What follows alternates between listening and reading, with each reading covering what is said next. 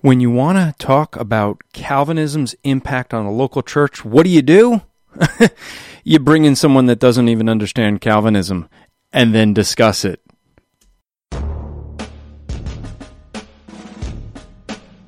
Welcome to the Rapp Report with Andrew Rappaport, where we provide biblical interpretations and applications. This is a ministry of striving for eternity. For more content or to request a speaker or seminar for your church, go to strivingforeternity.org. Okay, so recently, if you haven't heard, Leighton Flowers had Andy Stanley on to his podcast to discuss, well, Calvinism's impact on the local church. We want to discuss that. I'm going to say right off the bat that I, I do know Leighton Flowers personally. I do like him personally, but I disagree with him strongly in his theology. He and I both know that we disagree with one another, but we can still get along. So there's none of what I'm saying is uh, personal rips on on him. I don't know Andy Stanley at all. However, I do think that if you listen to his podcast, I'll drop the link in the show notes. But if you listen to the podcast, what you end up seeing is that first off, he has this interview with Andy Stanley because Andy Stanley decided to donate money to basically Soteriology 101, which is the uh, podcast and ministry that uh, Leighton Flowers is doing. So he's got someone that was a big name donor, got him in to, to do an interview. Do I fault him for that? Well, no. I mean, in one sense, you know, it makes sense. He's wanting to have someone who has a big name and can, can add maybe what he thinks is credibility. Um, I'm sorry, I don't think Andy Stanley would add credibility. At some point, we'll deal with the topic that he had said of, you know, unhinging the Old Testament from the New Testament and, and from the church, and yet the reality you you can't do that. Just biblically, you just can't do that. So, here's the thing. As we examine this, uh, I do want to say that he's has him on. He's discussing Calvinism's impact on the local church. two men who don't really understand Calvinism. As you're going to see, we're going to play clips, and you're going to hear that Andy Stanley admits he doesn't know this. This isn't the realm he is in. But some of the things they do say is just very enlightening. And I want to deal with some of that stuff. And really, here's the thing I would like us here at the Rapp Report to be mindful of the fact that people disagree with one another. I am okay with any of you disagreeing with me. Don't just give me your opinion, though. You want to disagree with me, come to me with scripture, okay? That's the thing.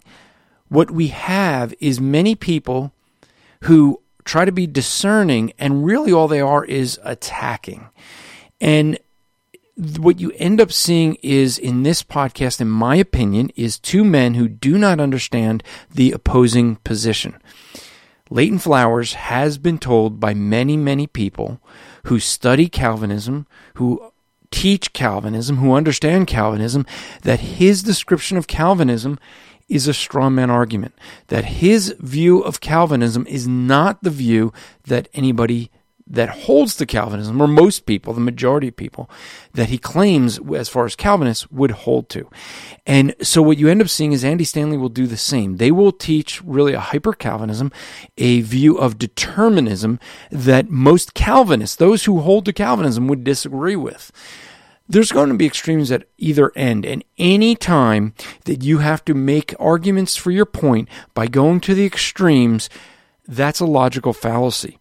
So I want us to be aware that I'm saying that I think that these two gentlemen who are talking on Calvinism, I don't think are doing a fair representation of what Calvinism believes. I do not have to hold to a position to rightly define that position. I am a Baptist. Okay, I believe in the principles of Baptists Baptist thinking and teaching and doctrine. Yet when I was in a Presbyterian church preaching from a Presbyterian pulpit and teaching, and we had a first time visitor who comes into the church, they come to me because I am the gentleman that they saw at the pulpit.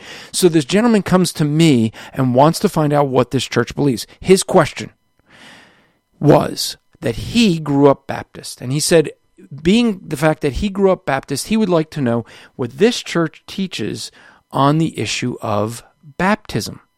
That was his question. He wants to know that specifically. So, how do I answer? Do I give him all the reasons that this church is wrong that I just spoke from their pulpit? I, don't need to do that. Do I disagree? Sure. And that's exactly what I did. I said, listen, I happen to be a Baptist, so I would disagree with the Presbyterians' view of baptism. But let me explain to you what their view is here at this church and what the Presbyterian view of baptism is. And I went into explaining the view through the covenants and how baptism is entering into a covenant relationship, how that includes bringing the children into a covenant relationship with God, not saving them, but bringing them into a covenant relationship with God. And I went through this. At the end of this, the pastor took me aside as we went for lunch and said, Andrew, I got to tell you, I wish that people in my church understood Presbyterian baptism as well as you, a Baptist, understand it. That's the thing. If you're going to disagree with a position, at least understand the position. That's what I ask. That's what I try to do. Am I perfect? No, I'm not going to be perfect. There's going to be times that I misrepresent other people's positions. I don't do it, I hope, meaningfully and purposefully, but it will happen. Everyone's going to have that happen. But when you build a ministry off of one topic, and this is something that I do think and do have issue with with Leighton on, I, and I've talked to him personally about this. So I'm not saying anything that I haven't spoken directly to him about. Uh, I think Leighton may be able to have many things to offer the the body of Christ, but when we were doing a Bible study, online Bible study on Ephesians, he kept making it about Calvinism when the text wasn't even dealing with the issue of Calvinism. He he, he realized that. And that's where I see, I personally see a blind spot with him is that for him, everything is about Calvinism, and he's built a ministry based on that. And anytime someone makes a ministry on one thing, it can become a blind spot to them because they see that in everything. Guys, if you're Calvinists, you know that phrase that I think James White started or whoever started it called cage stage where someone becomes a calvinist and that they see it in everything and they want everyone to believe what they're believing on calvinism. So you have that on both ends okay? Let's be fair about it. But some of the things that we end up seeing here i think are incorrect and wrong assumptions to be made about a teaching in this case calvinism. And i want to go through some of these quotes play them saying it so that you hear it. And we don't have time to play through the full episode. I try to do usually do that, play through everything so you get the context. I will link it so you have the link so that you can go and listen and see if I've taken the quotes out of context. But here's the thing you end up here seeing. In the early on, they, they ended up discussing the difference between Calvinists when it comes to men and women in the churches. And let's listen to what uh, Andy Stanley says about this. What was the surprise in the first century when it came to the people who followed Jesus? It was the number of women who flocked to his message because Jesus elevated the status of women consistently and immediately. So if there is a theology that put is is essentially on the surface more in any way offensive to females or to women, I think that's something I just think that's something we should pay attention to. Anyway, well, back to your practical, and also logically speaking, here's another issue: is that if Calvinism is true, then God has ordained for more men to accept Calvinism than women. In other words, God, for some reason, has sovereignly yeah. decreed and yeah. has determined for men to get it and for women to reject it for whatever reason. Okay, let's let's look at this. First off, uh, is it true that in the first century the women were flocking well, when we look at the scriptures, we see 12 male disciples. We have Mary, uh, we have Martha, we have his mother Mary. Not too many other women are mentioned there in those early years.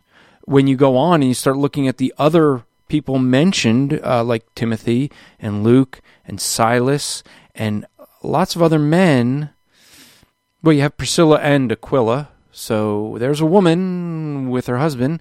In other words, you don't have a record for to support the claim that women were flocking to that. Now, there's a reason that you end up seeing that. The fact that you see more men in Calvinism, I, I would say that part of this is twofold. One, you're going to see, and I'll deal with this in a later quote, but you're going to see who it is that's out there.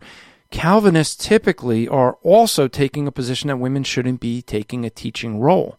So, who is naturally going to be the ones taking a more uh, forthright, more open role in teaching? It's not going to be the women because that's not what Calvinists typically would end up arguing is the role of the women to be teaching. So they're going to base it on those who are blogging, writing books, teaching at pulpits, online, doing what? Teaching. If you have a position that the men should be teaching, then women wouldn't be doing that. It's really simple. The, the argument that somehow in the first century women were flocking. Now, here's a thing to always note, and this is just a good thing to do Look when someone makes a statement and look how they support it. You see, Andy Stanley did not support that argument at all. He made a claim and moved on. He makes a statement with no support and then uses that to make a conclusion. Now, when I made the response, what did I do?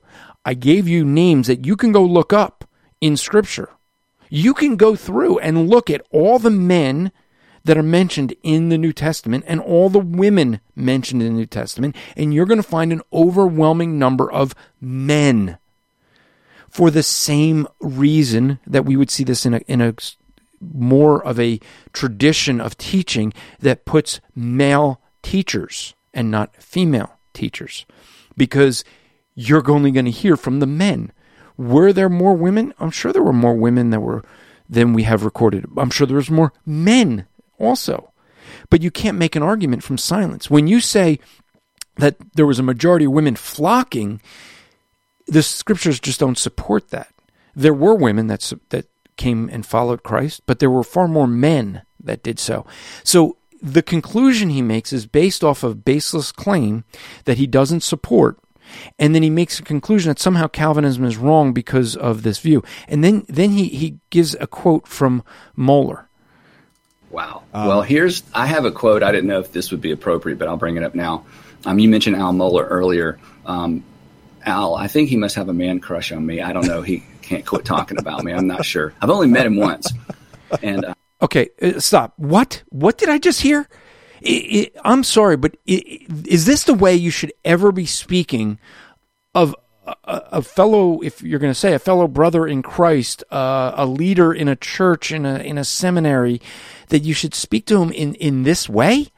Um, you mentioned Al Mohler earlier. Um, Al, I think he must have a man crush on me. I don't know. He can't quit talking about me. I'm not sure. He he has a man crush. Is is that the way that you should be speaking about somebody who is a leader in a church?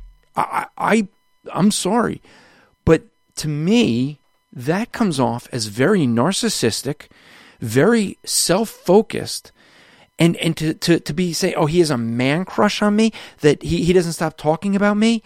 D- Andy, does he talk about you in a good way, or is he warning people about you? Think about that. It's not that he's speaking of you, praising you because he's got a man crush on you.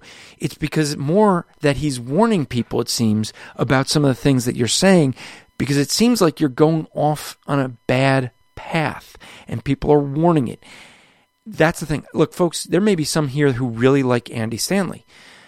I can understand that, but you have to ask why. Is it because of his father? Some do. Let's be fair, some do. But the reality is is that there are many who think he's going down a bad path. He's on a trajectory that's not healthy and could lead to well, false teaching. That's how many feel and and to sit here and to be like, oh, he has a man crush on me. I, I just think that that is disrespectful way of speaking of someone who is a teacher of God's word, someone who is a leader in the church, someone who is a leader in a seminary. I also think it's very narcissistic. Let's go on to hear him talk about his quote. I would love to talk to him. We did have one quick phone call about seven years ago. Um, anyway, he I um, I was at an ERLC conference, a different one than the one that I was interviewed at. And uh, he opened the conference and he made this statement. And I gasped out loud. I, everybody else just kept taking notes. I went back and watched the message again to make sure I had not misheard and wrote the quote down. And here's here's what Dr. Mohler said, talking about the Southern Baptist Convention. To your point, he said the vast majority of people who've ever been baptized by our people are our own offspring. We've ne- this this is amazing. We've never been very evangelistic in terms of people who weren't those to whom we gave birth. Okay, so this is an argument, and and keep in mind, this is an argument many make against Calvinism that they're not evangelistic, and the argument is that he's saying remember the context. Context is how we understand things. This is in the context of Calvinism's effect on the local church. And the argument is that the local church is not evangelizing outside of their own family because of the Calvinism. That's the assumption that's being led to be understood. However, what was it that Mohler was quoting? That was the Southern Baptist, which include Andy Stanley and Leighton Flowers. The reality is, many of you know that I'm very active in evangelism. Many of the evangelists around the country who are active in evangelism evangelism also happen to be Calvinists. That's right. The, the the argument that Calvinists don't evangelize. Oh, the hyper Calvinists. Yes, yes. Okay. The people who think everything's determined. But that's the extreme. You don't argue from the extreme. And so uh, the, the, you end up seeing here in this argument that he's making, he's trying to make these claims as if Calvinists don't evangelize, and this is somehow something that is only being done within the family. Listen to this as he continues with this, because Leighton's going to weigh in on this. I'm like, that, that, uh, to me, they should have hit pause on the whole conference and thing. say, wait a minute, the Southern Baptist Convention has never been evangelistic except toward the people to whom they gave birth. So then I take that that shocking revelation and then try to line it up with his Calvinism. So, to your point, it looks like God has selected more men than women, and he selects primarily the children of believers as opposed to those who are not biologic. I mean, so wow. so uh, well, here's I have a okay. So here here's the thing that you end up having. Okay, the they're they're talking about God ordaining more men than women. Okay, first off, Note again, no support for that claim. It's a statement. He made the statement earlier that there's more men than women that are coming into being Calvinists, and therefore, based on that baseless assumption, he never supported. I, I listened to the entire podcast. I never heard him give support for that claim, and yet he builds conclusion after conclusion based on that that somehow God ordains more men than women. Um, God ordains whoever He chooses to ordain. That's the reality, and and you're not going to be able to argue that. I would say against Scripture because Scripture makes it really clear. He uses things like in Ephesians where he says that he elected before the foundation of time. What does that mean? Now, is there time for God? We're going to have a new segment on this podcast that we're going to start doing regularly. We're going to talk about the attributes of God. Why? Because the attributes of God are so important. If you want to understand theology, you must understand the attributes of God because that is going to clarify your theology. And here you end up seeing that they really don't understand the attributes of God. When God speaks about the beginning of time and something happening, him him choosing something before there was time, um, there is no such thing as time to God. He's eternal. Therefore, he's not bound by time. When he speaks of before the foundation of time, it is not to say that there was some point before there was time. And then and God did something there and then he started up time. He's trying to say that you and I had absolutely nothing to do with our salvation because it happened all the way back then. That's when the election happened. The election can't be caused by something we do because it happened all the way back before there was time. And and then you get into the question, well, how did God elect? Well, you have to remember he's omniscient. When you start trying to argue things about God doing something in time, having to be bound by time and then having to be bound by knowledge of what things we would do, you don't have the God of the Bible. And I, they would disagree that they're doing that, but this is the thing. When did God elect? Now, if God elected before we were born, just start there. We won't even deal with the phrase before the foundation of time. If God uh, elected people to be saved before they were born, then their choice had nothing to do with it. And people will end up arguing, as, as Leighton and others would probably make the case, is that God knew in his omniscience what they would do, and therefore that was th- their choice, their free will choice, he would uh, say, is what God based the election on. Then God's not omniscient truly because he had to see what people would do. You see, now you no longer have an omniscient God. You have a God who has to rely on the thoughts of men to see what they're going to do. And they're going to make an argument about consistent Calvinism well, I would say that the only consistent Arminian is going to be an open theist because you have to deny that God knows everything. Why? Because you have to say that man's free will choice is what determines their election. Therefore, God had to see what they would do, and he can't know it. I would argue, as many others, that that's the only consistent position. They would disagree. I understand that. That's where we end up having our disagreements. But to argue that somehow God ordained more men than women based on what? What is the basis? Just because there's more men in a teaching that teaches that men should be doing the teaching? Well, duh, of course there's going to be more men that you know about. By the way, there's more male teachers in the Arminian Southern Baptists, the traditionalists. They have more male teachers there too. Does that mean that more men choose? Just think about that. Because, see, their argument does not apply only to Calvinism. Take their argument, apply it to the traditionalist position. There are far more traditionalists writing and speaking. When we say traditionalists, that's the terms that they use to refer to their position because they don't say they're Arminian. They don't use the, those terms. They say traditional. Fine, we'll use their terms in their terms. Who is it that's doing the bulk of the podcasting, the bulk of the teaching, the bulk of the writing, blogging, and all the kind? It's men in the Southern Baptist Convention that are the traditionalists. It's not the women.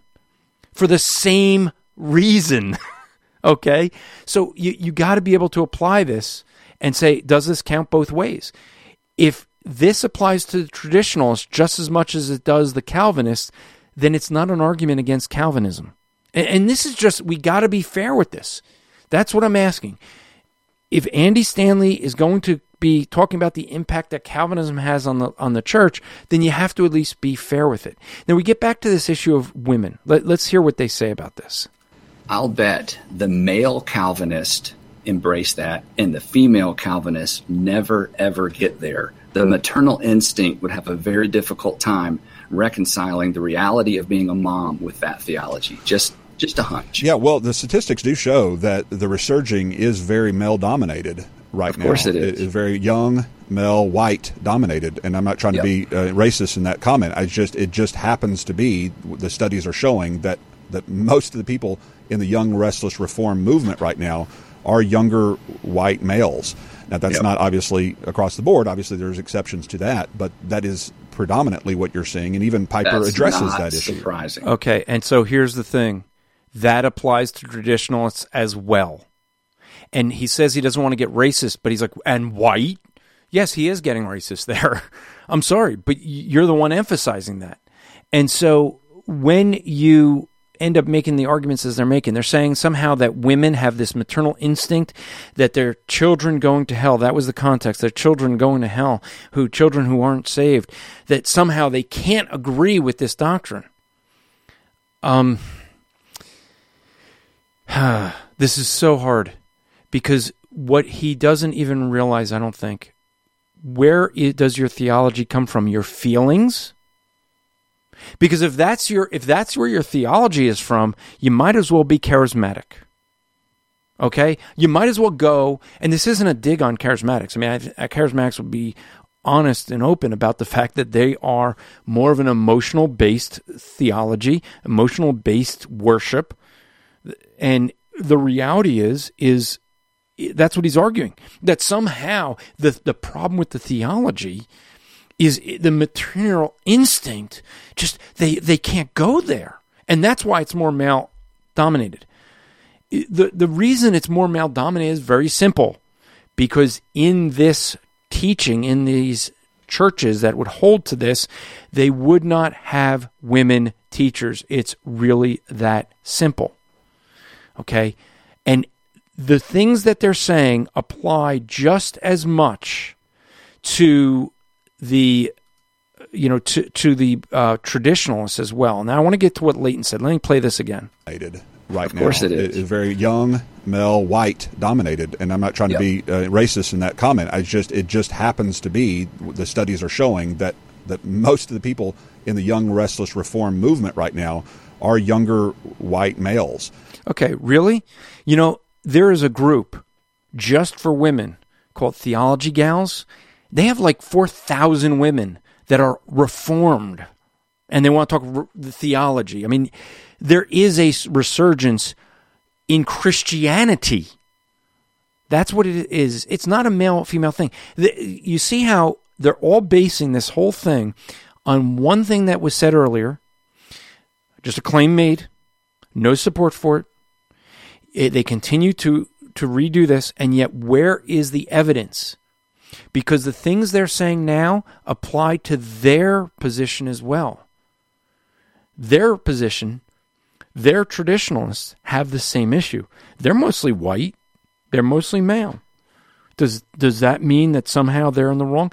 And if it's the case that it happens to be that there's more whites, men in America, where by the way, 80% of America would be considered white.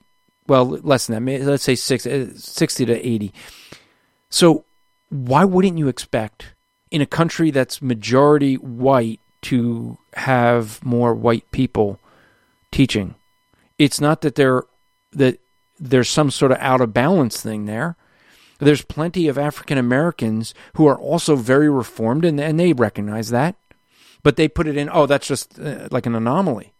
No, there's a there's a resurgence within the African American community for for. And you really want to take a look at it. That's where there's a real resurgence going on.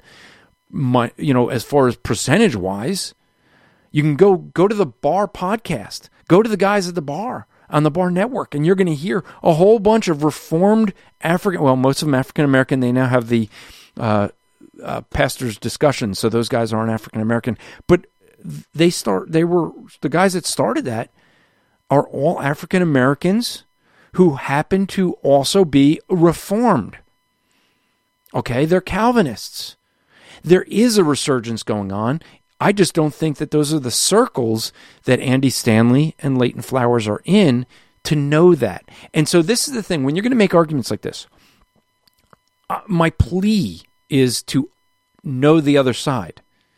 Don't just make baseless arguments or conclusions or things like this that look, I recognize to to Leighton Flowers crowd, okay, his audience is anti-Calvinist okay, this is going to feed right into his audience. However, the question you must ask is are the arguments valid? See, they're making arguments against Calvinism when those same arguments apply to them. Let's hear what they end up saying about parents, because this is where you end up seeing here. They already mentioned this thing about mothers. Andy Stanley and, and have some interesting things to say here. Yeah, and that's been that's definitely been one of my arguments is that it's not a tenable way of living life, um, and it is. How do you raise your kids that way? I mean, you were a parent when you were Calvinist, right? Yeah. Um, Yeah. it- Well, how- it- it- do you just? I mean, I, I'm, I'm I'm asking honestly. This is one of my questions for you: is do you allow your child to pray a prayer of repentance and salvation, and then you just hope it took, and then when they repray it at twelve, you hope that one took. Then they go to camp and they repray it again. Are you, as a parent, and then when you're child's 17 and decides he or she is going to run off and kind of abandon faith, do you think, Right. oh no, I no problems because they prayed that prayer when they're eight, or do you? I mean, what does a what do parents do when their children walk away from faith? Do they shrug and say they weren't one of the elect? It's a good thing I have three other kids, or what? What's the No, I mean, for me personally, it it was there was probably a, a cognitive disconnect there. There wasn't. there would have to be as Yeah. a parent. yeah, but but I mean, to to be to be fair, I mean Piper does talk about um, in one of his broadcasts or, or one of his books. He talks about his children and even saying, you know, if God for whatever reason in His eternal purposes chose not to elect one of my children, then I then I must trust Him. And so there there is a sense in which Calvinists have to come to that Yeah. realization that maybe one of my babies uh, is loved by me more than God. right. And no, no, notice what he said: loved by me more than God, as if somehow, if God punishes sin, He doesn't love them. You, you see the arguments; they fall apart because this this uh, messes with the love of God. What does it mean for God to love?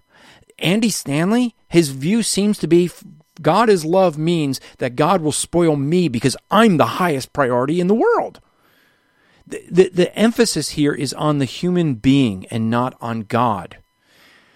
That child is a sinner. That child is a criminal in God's sight. The real question for Andy Stanley and Leighton Flowers is this What do you do when your children don't believe? Because it's up to you. you did you not communicate the gospel well enough? What do you do when they claim they say a prayer, they walk an aisle, they make a profession of faith, and then walk away? You say they lost their salvation? Therefore, God is not faithful? That God says that He would save if they pray, and then He takes it away? You see, this is where you end up having they the problems that they have. How are you as a parent going to deal with the fact that your child doesn't believe? You can't rest upon God. You can only rest upon yourself and your child's belief or choice. Well, if your child believes and says he believes and he chose God and then walks away, what do you do with that? You see, you have that dilemma far more than a Calvinist would you know, and, and for folks who know me, know that I don't take the label Calvinism or Calvinist because it is so misunderstood. But what I do say is if you're going to argue against Calvinism, fairly represent it. This is not a fair represent- representation to argue that there has to be some sort of disconnect.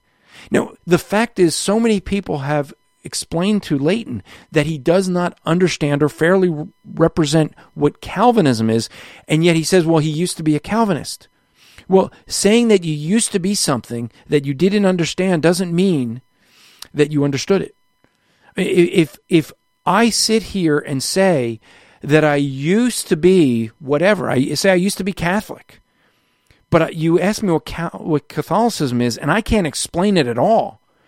I'm not an expert on Catholicism. When he when someone says there used to be a Calvinist, as if that's the argument, and that gives them the authority to speak.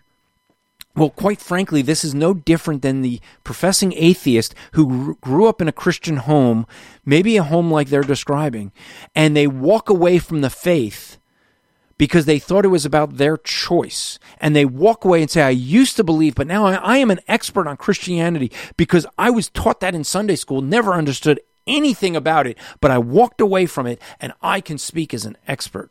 That's what atheists do all the time. We deal with it a lot on our Apologetics live show, where people come in and say, I used to be a Christian. No, you weren't.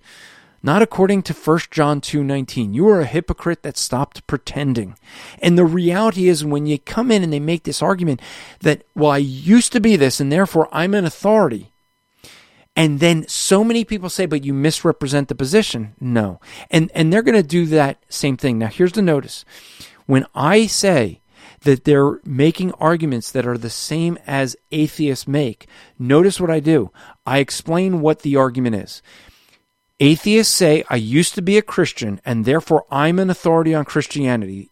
Leighton would say, I used to be a Calvinist, therefore I'm an authority on Calvinism.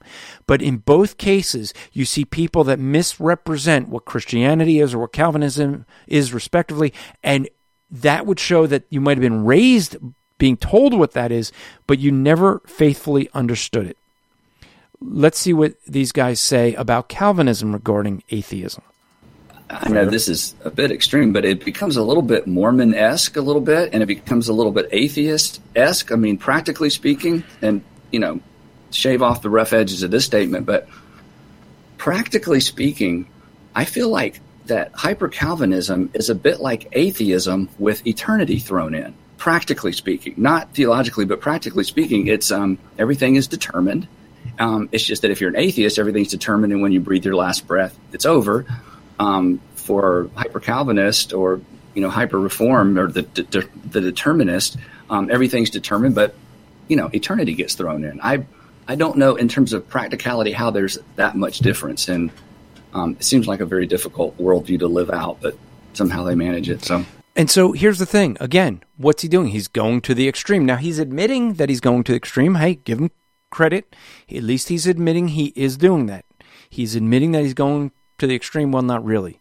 He's saying hyper Calvinism, but he's he lumps that in as if well, that's what all Calvinists believe. If you're going to talk about Calvinism's effect on the local church, then deal with the, what the majority of Calvinists would believe, not the extreme. He lumps it in with Mormonism. I never saw that connection. Never. Just throws it out there. It is an argument that you throw out there, and it, somehow this teaching is the same as Mormonism, therefore it's wrong. Well, this may shock you, but do you know that there's some things that Mormonism teach that are actually right? They're biblical, they're true. Not everything, but there are things that they're going to teach that are true. There is no false religion that teaches everything they say is going to be false. No, they always have some truth that they're going to agree with what the Bible says.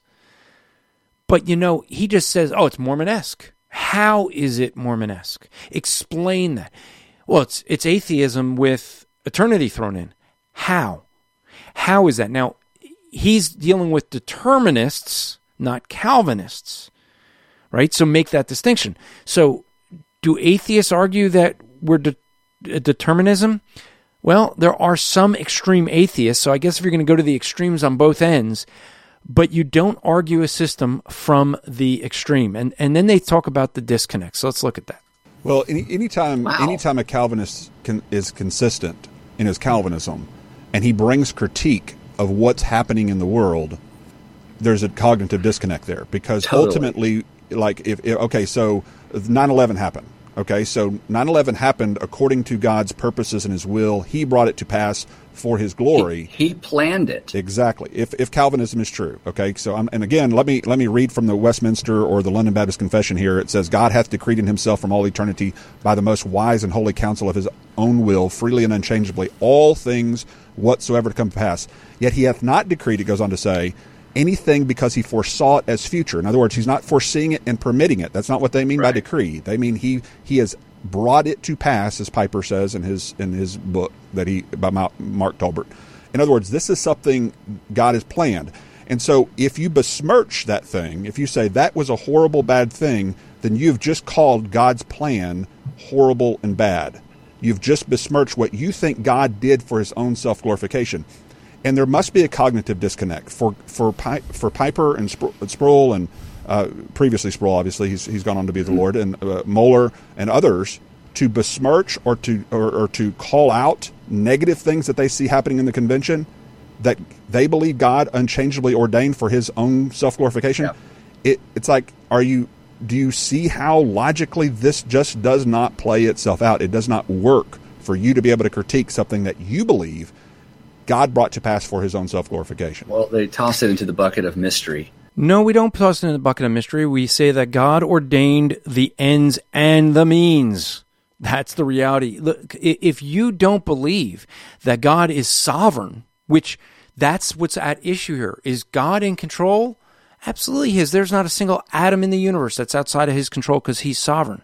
However, you talk about a disconnect. What do these guys do when it comes to 9 11?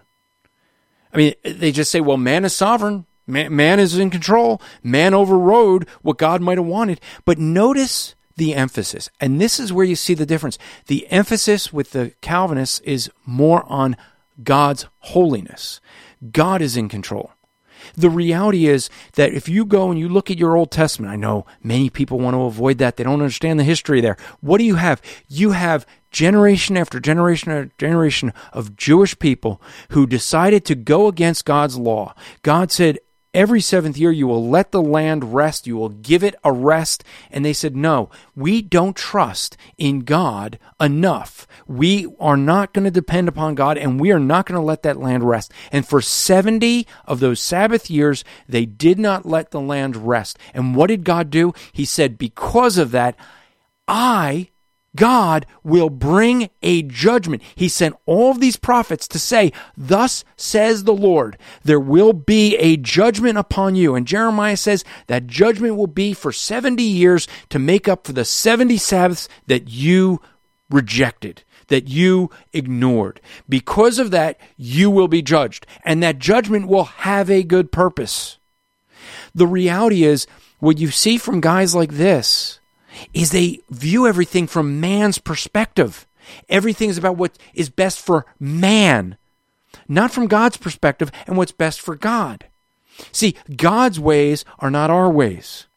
We're going to look at that later on in this podcast. And you end up seeing that for these guys, they see everything from a man centered perspective. That somehow God's love is spoiling people, spo- giving people everything they want. And, and somehow, if a, if a child is, of a, is not saved, the mother can't deal with that because she can't trust in God.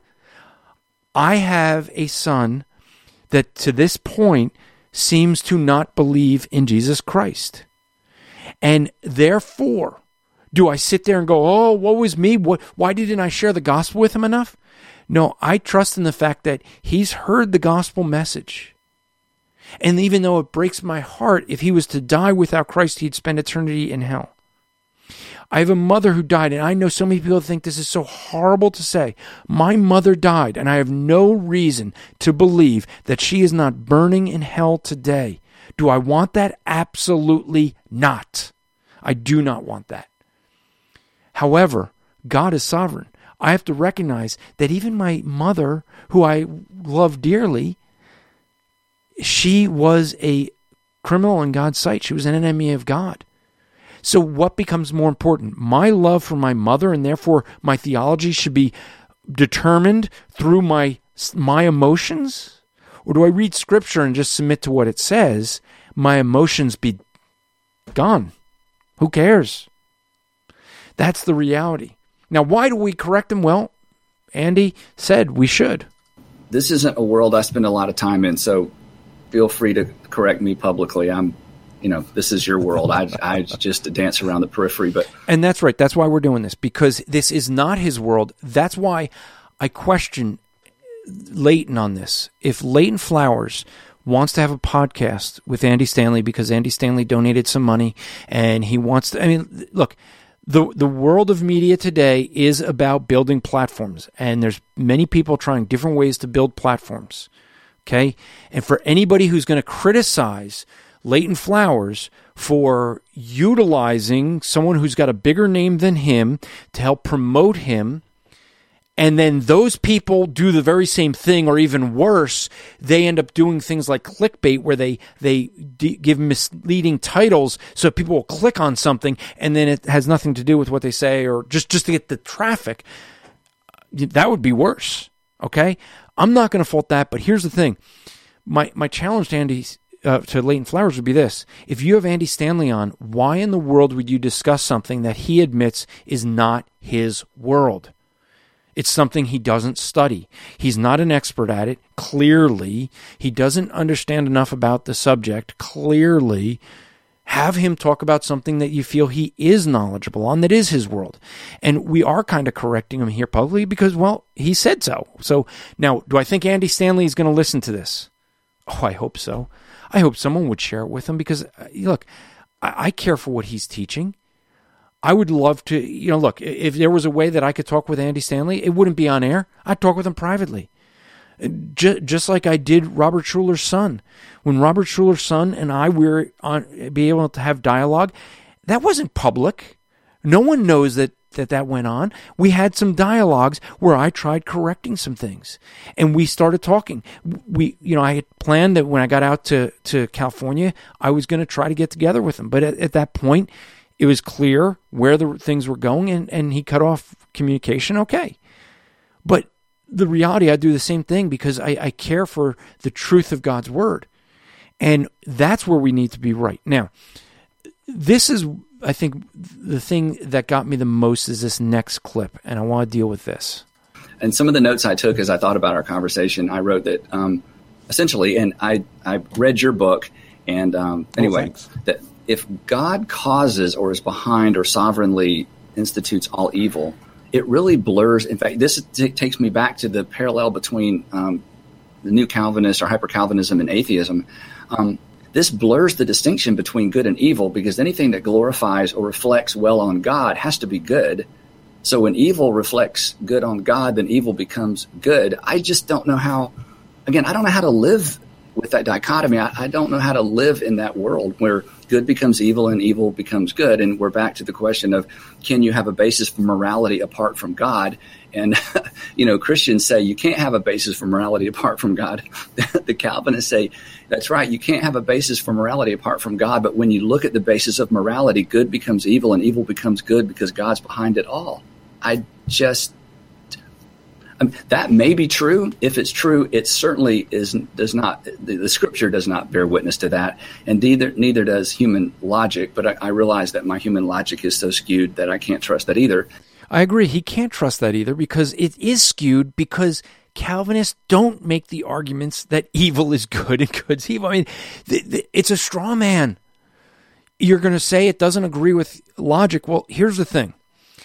Logic would say that if you're arguing a straw man argument, a straw man argument is to name that fallacy.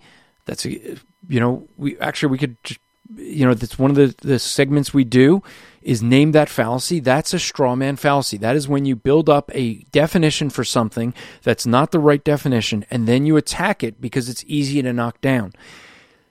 The argument he made is not the count it's not an argument I hear any Calvinists except the hyper Calvinists make, the, the determinists. And here's the thing if you're going to argue that that's Calvinism, then be consistent and say that's hyper Calvinism. It's not what all Calvinists believe. Therefore, you should have retitled this hyper Calvinism in the local church, which you wouldn't do because, well, yeah, hyper Calvinism is not prevalent in the local church. Um, they mention the young, restless, and reformed. They're not hyper Calvinists typically. So you see, you have that where it's a straw man argument. That's not the argument that gets made.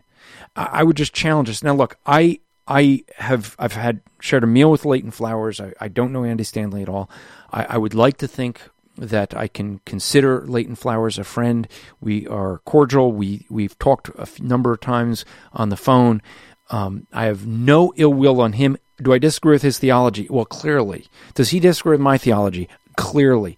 Would I disagree with Andy Stanley on a whole host of things? But the reality is that what I challenge them to do, if their arguments are so weak that they cannot address what people that espouse Calvinism actually say and believe, then you are not, you can't appeal to human logic. I'm sorry, because you have a straw man argument. And as long as you're fighting against the straw man, logic is not on your side. It means when you appeal to logical fallacies, it means that your argument is invalid. An invalid argument is not logical. And so I, I would challenge uh, this when people do this, please understand both sides of an issue. Please can you prove that God is a Trinity? Can you prove that Jesus is God? Can you defend the Christian faith? And what is it that Christians truly believe? The new book by Andrew Rappaport, What Do We Believe, will answer those questions and more. Some people just don't understand what the church is today, but this book will go through the history and meaning of the church and what's more important than to understand man's sinfulness and God's salvation. Get your copy at whatdowebelievebook.com or at the strivingforeternity.org store. The good news is Striving for Eternity would love to come to your church to spend two days with your folks teaching them biblical hermeneutics. That's right, the art and science of interpreting Scripture. The bad news is somebody attending might be really upset to discover Jeremiah 29:11 should not be their life verse. To learn more, go to strivingforeternity.org to host a Bible interpretation made easy seminar in your area. And that's really what we're talking about here, hermeneutics. We're talking about how you interpret. Uh, this is important. This is not something to take lightly. You, if you use wrong hermeneutics, if you use your personal emotions, your personal feelings to interpret Scripture, you are not going to come up with God's word.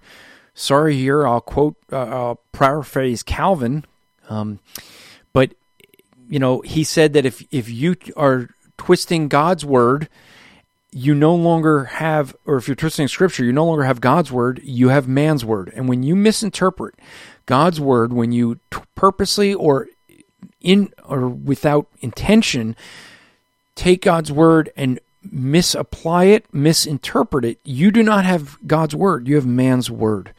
Um, so here's a new segment I want to do. I want to start doing this regularly. Is look at the attributes of God, and some of these. The the first attribute we're going to look at fits in very well here with this.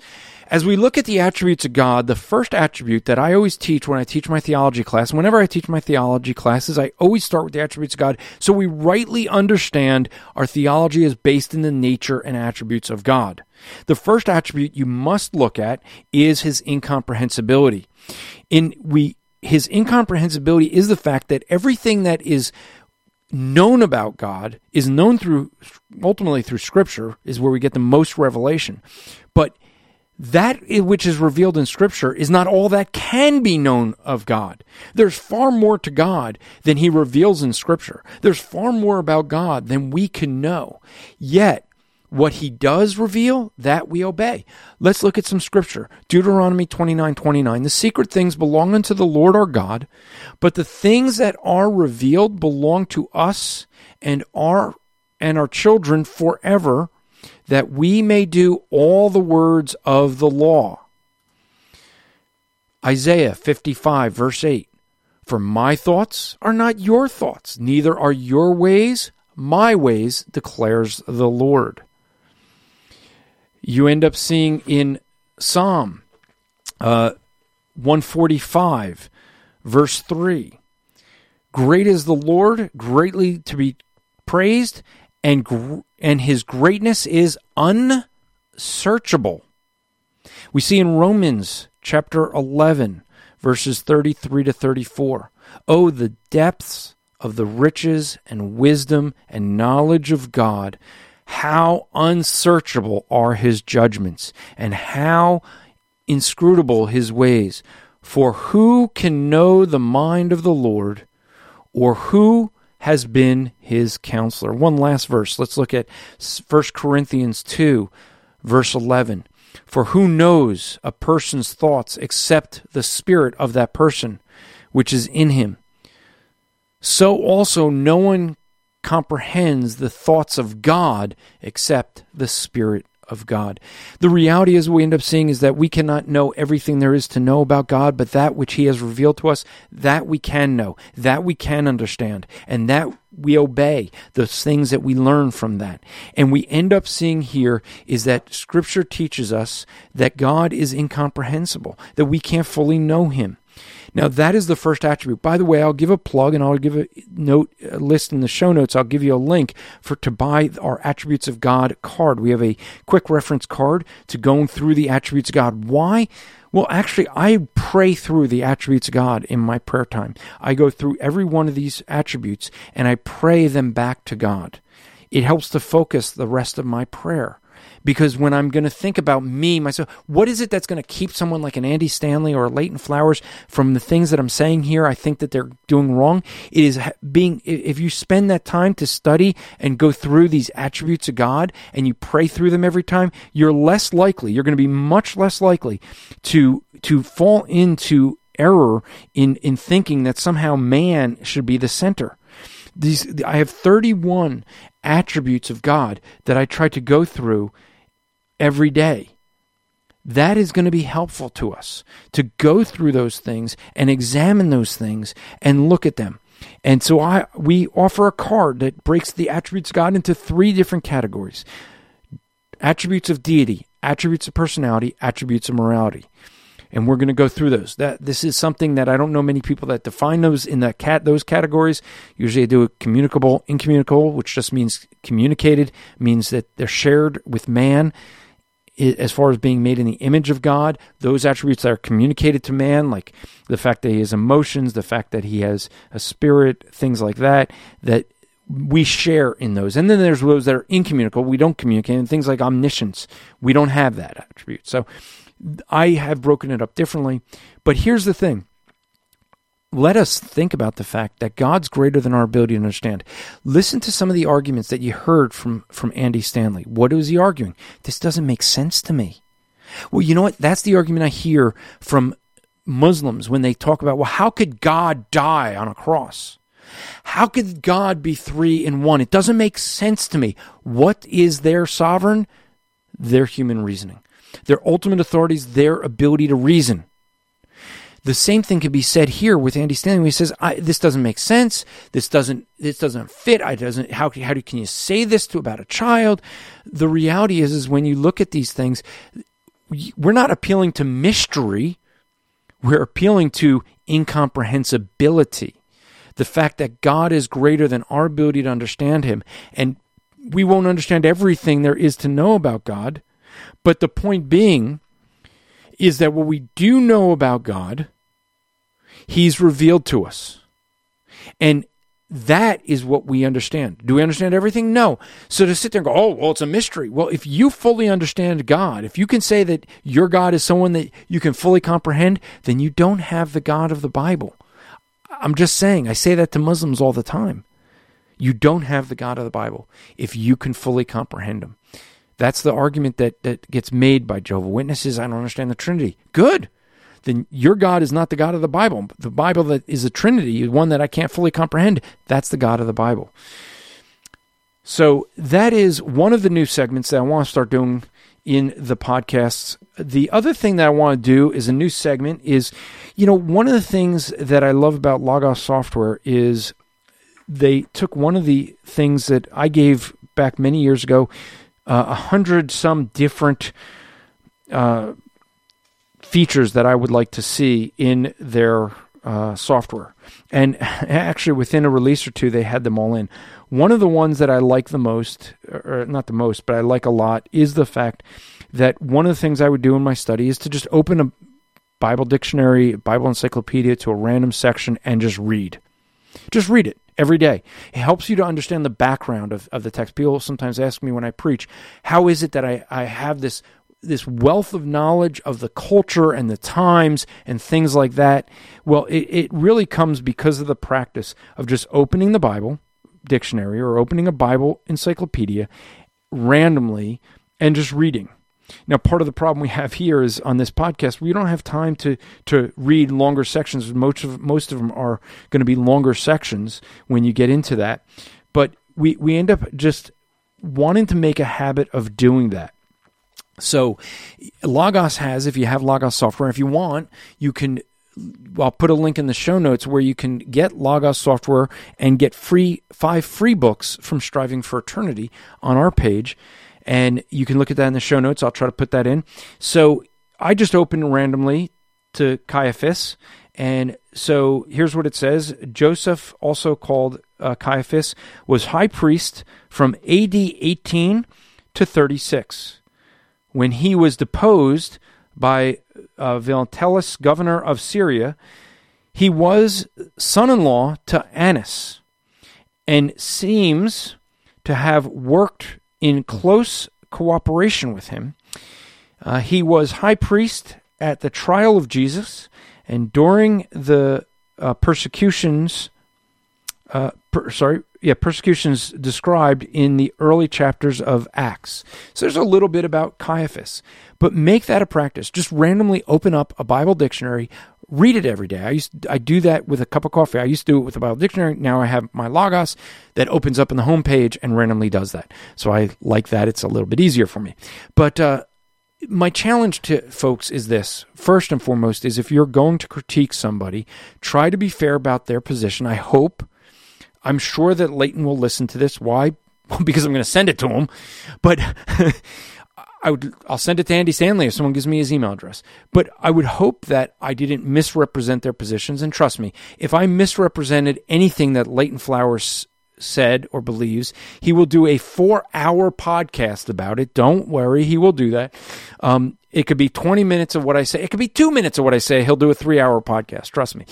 But the thing is this is that what I want to be as fair with their position. I wish they would be fair with with mine.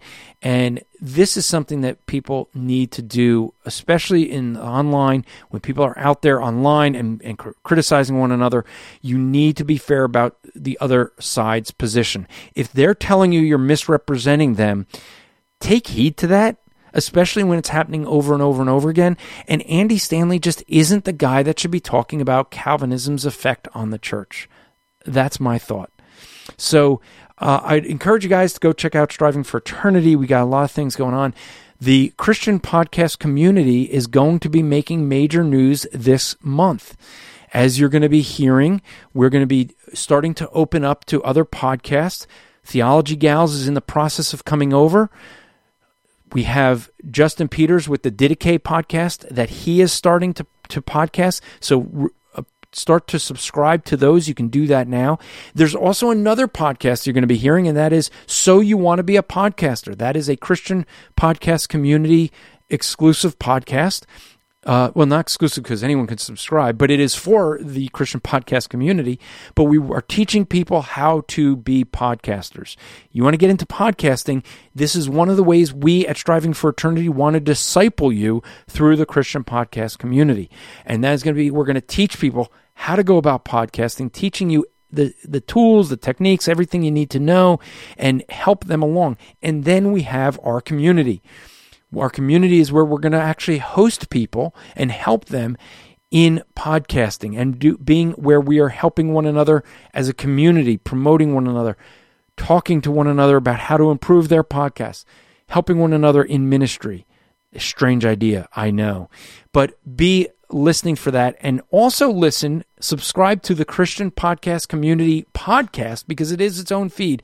On that one you get everything that's on the community in the community. But here's the thing. January 27th, you're also going to get a podcast that's exclusive on the Christian Podcast Community Podcast, and that is the best of 2018. We're going to have a best of podcast of the best podcasts and best podcast episodes that we at the Christian podcast community are, have voted on and feel are the best ones for you maybe to check out. So subscribe to the Christian podcast community podcast as well. I also must mention if you've been wondering, hey, what happened to the Rapp Report dailies? I got the longer edition, this one here you're listening to, but where are the dailies? There's two minute Monday through Friday they're gone. Well, no, not really. They are on the Rapp Report Daily podcast. They have now separated. You will no longer hear those short two minute episodes on this feed.